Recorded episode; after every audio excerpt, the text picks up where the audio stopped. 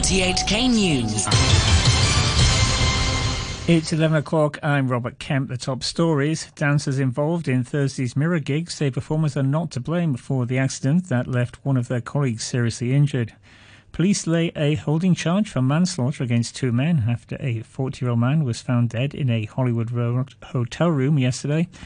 And the former Philippine president, Fidel Ramos, has died at the age of 94.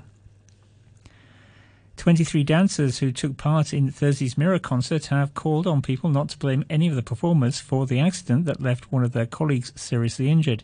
Timmy Sung has details. In a statement on social media, the dancers say they will not comment or give interviews while an investigation continues. They also clarified that none of them had made anonymous comments online and that they had no intention of launching crowdfunding for their colleague who was seriously injured when a giant video screen crashed down on his head at the Hong Kong Coliseum.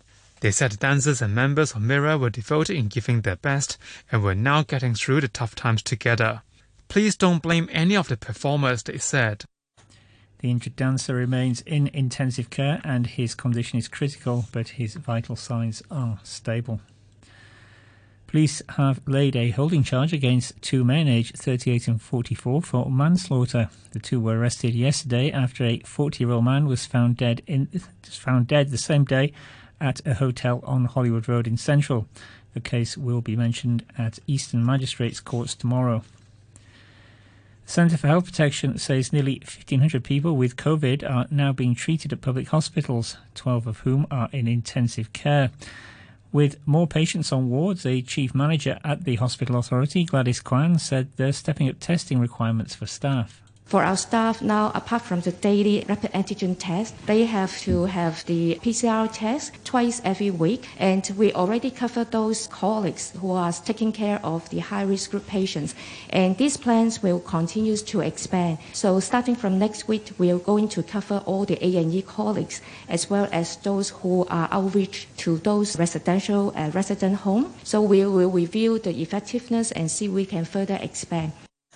Health authorities reported 4,634 new COVID cases today, of which 179 were imported.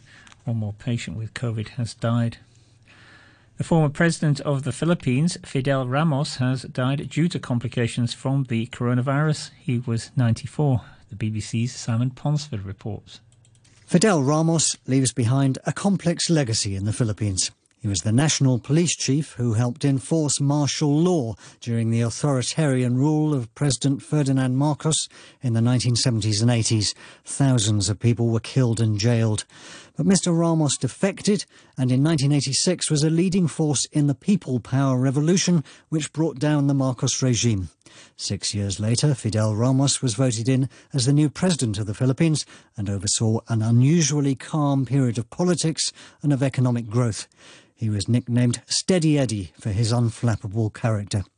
His death coincides with the recent election of President Bongbong Marcos, the son of the man he helped topple. President Biden says he's feeling fine after testing positive for COVID for the second time in 10 days. He's gone back into isolation. His doctor described it as a rebound infection and said no further treatment was needed. A former observatory chief, Lam Chiu Ying, says the government should focus on developing flatland in the new territories before going for other options. He was responding to the chief executive, John Lee, who yesterday said he would explore all options, including using parts of the Greenbelt to find land for homes. Mr. Lam said officials should take an integrated view of land supply rather than studying individual sites. He says it's better to first develop brownfield sites and abandon farmland near villages. If you build new housing estates on flat land, it will be cheaper. And in those places, the sites are usually closer to existing roads. It will be cheaper. It will make traveling for the residents much easier. So there's no reason why we should ignore those existing sites in the plains Uh, uh, as accessible by, by transport and go to remote places where you have to uh, you invest a lot to ensure that the people could travel cheaply and so on. The government says 350,000 people who lost their jobs in the fifth wave of the pandemic have been granted a special $10,000 handout. Officials say the number of successful applications exceeded estimates. They said they took a lenient approach, granting applications from people whose period of employment fell a day too short of the 30 day requirement. You're tuned to RTHK. The time is five minutes past 11. Russian shelling has killed a grain tycoon who was one of Ukraine's richest people. Alexei Vadatursky died along with his wife when a missile hit their home in the southern city of Mykolaiv. He owned the Nibulon Group, which has built key infrastructure for grain exports. The BBC's Andrew Harding reports. The explosions began soon after midnight and continued well beyond dawn. Rockets and missiles damaged two schools, a hotel, and many other buildings, triggering fires and leaving giant craters in residential neighborhoods. One of Ukraine's richest men, a grain exporter, was killed with his wife at their riverside mansion. Mykolaiv is a key strategic city, currently blocking Russia's advance west along the Black Sea coast. In recent days, Ukraine has been targeting key bridges in nearby Russian occupied territory, as both armies appear to be gearing up for much heavier fighting. Russia says it has invited experts from the United Nations and the Red Cross to investigate the deaths of more than 50 Ukrainian prisoners of war in the occupied part of Donetsk. Ukraine has already called for both organizations to look into the killings in Olenivka prison on Friday. Kiev and Moscow blame each other for the deaths. Sport and the Women's European Championship final between England and Germany will kick off in about an hour's time in front of more than 85,000 fans at Wembley Stadium. England have never won the trophy. Their manager, Sarina Wiegman, who guided the Netherlands to the title five years ago, says they're relishing the challenge. It has been a special journey so far already. But of course, now we're in this stage, we really want to win. But that's the same for Germany, they really want to win too. So it's going to be a clash, it's going to be a big occasion. Um, and I hope we win. As for Germany, they're eight times winners of the Euros, and their side contains the joint top scorer in the tournament, Alex Popp. Not that she's focusing on individual honours. For me, it's the important thing that we get the title and uh, not the golden boot. But um, yeah, when I can help with my goals uh, for the team, then I'm very happy. And um, yeah, to the end when uh, comes the title and the golden boot. That's perfectly for me. Staying with football, Darwin Nunez scored as Liverpool beat Manchester City 3 1 in the Community Shield at Leicester City's King Power Stadium to lift the first silverware of the English football season. The Liverpool manager Jurgen Klopp praised the work rate of the new signing Nunez. Your new teammate are that nice that I want to give you all the balls because I want to help you. We passed balls behind the line and sent this poor boy after 10 minutes six times there, full sprint. He was completely done.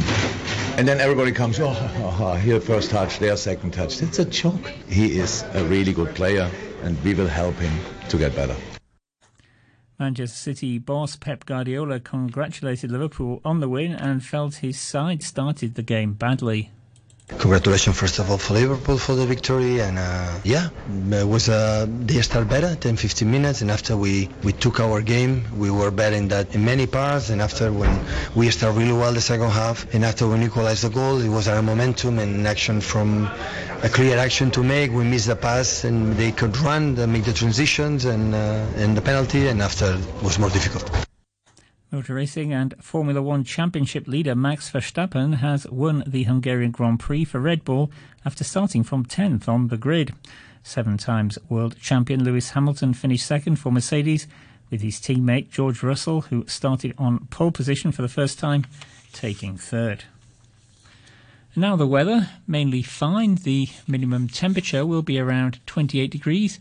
Very hot with isolated showers tomorrow, with a maximum temperature of about 34 degrees in the urban areas, a couple of degrees higher in the new territories. Light to moderate southwesterly winds. The outlook very hot on Tuesday. There will be showers and thunderstorms in the middle and latter parts of this week. Showers will be heavy at times. Temperatures currently 30 degrees, humidity 79%, and the very hot weather warning is in force. And to end the news, the top stories once again. Dancers involved in Thursday's Mirror gig say performers are not to blame for the accident that left one of their colleagues seriously injured. Police lay a holding charge for manslaughter against two men after a 40 year old man was found dead in a Hollywood Road hotel room yesterday. And the former Philippine President Fidel Ramos has died at the age of 94. And that's the news from RTHK. RTHK Radio 3. Stability is the cornerstone of development. For the past 25 years, Hong Kong has been resilient when facing challenges. Today, we embrace more development opportunities. Through integrating into the national development and with the advantage of one country, two systems, Hong Kong will boost its economy, improve people's livelihood, and consolidate its international standing. Let's build Hong Kong's future together. A new era. Stability, prosperity, opportunity. The more people get vaccinated, the stronger we can fight the epidemic. Under the vaccine pass, persons without medical or other exemptions and age 12 or above must be vaccinated to enter food premises, scheduled premises, government leisure and cultural venues and more. Jab records can be saved in the Leave Home Safe app for easy use or shown in the iAM Smart and eHealth apps or kept on hard copy to show or scan the QR code of your record as required. With the protection of vaccines, we will resume normal life soon. 24 hours a day. This is RTHK. This station is now the ultimate power in the universe. Gonna kick off the hour with a couple requests for Miss T. Yes, Teresa across the pond. Live. Foreigner. Another orchestral version. Here's Double Vision right here on Radio 3 with me, Michael Anson, Sunday late.